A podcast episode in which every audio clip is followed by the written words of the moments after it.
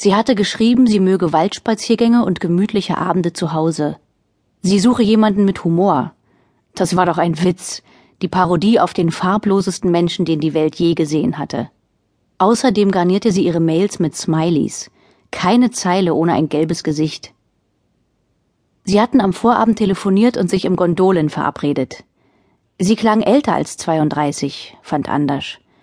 Er hatte gescherzt, ob sie vielleicht ein altes Foto ins Netz gestellt habe, das etliche Jahre und Kilos früher aufgenommen worden sei. Da hatte sie ihm ein neues Foto gemailt, kurz vorm Zubettgehen mit dem Handy am ausgestreckten Arm aufgenommen.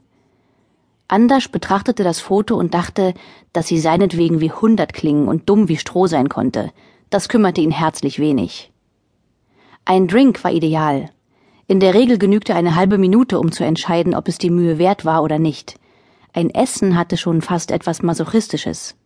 Stundenlang dasitzen und leiden, während einem das Lächeln auf den Lippen gefror. Nur das nicht.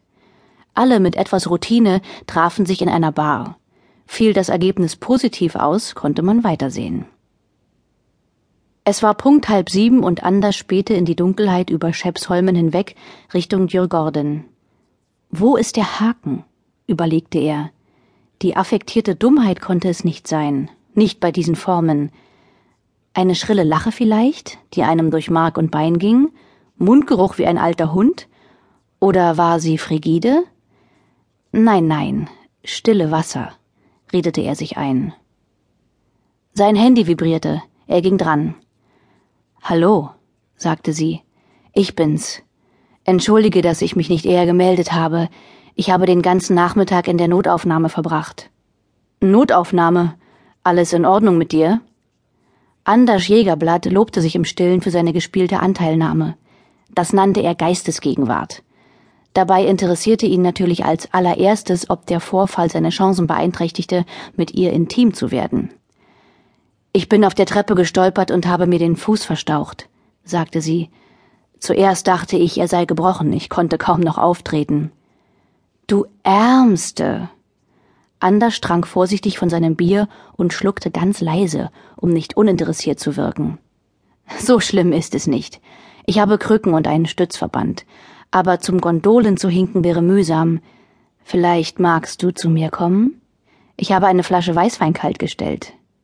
Klingt super, sagte Anders. Gerne, wenn es dir nicht zu viele Umstände macht. Wir können es auch auf ein andermal verschieben, falls du nicht in Stimmung bist. Er war wirklich ein Genie. Das macht wirklich keine Umstände, versicherte sie. Nach fünf Stunden in der Notaufnahme kann ich etwas Ablenkung gebrauchen. Hast du schon gegessen? fragte Anders. Ich könnte was mitbringen.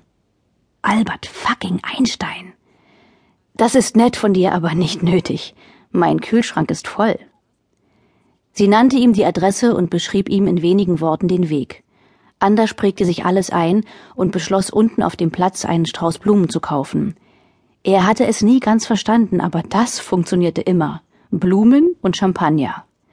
Letzteren würde er sich für das nächste Mal aufheben. Er kaufte ein paar langstielige bunte Blumen und im Zeitschriftenladen eine Schachtel Kinderpflaster. Als originelles Mitbringsel. Er spürte, dass dies ein kluger Schachzug war.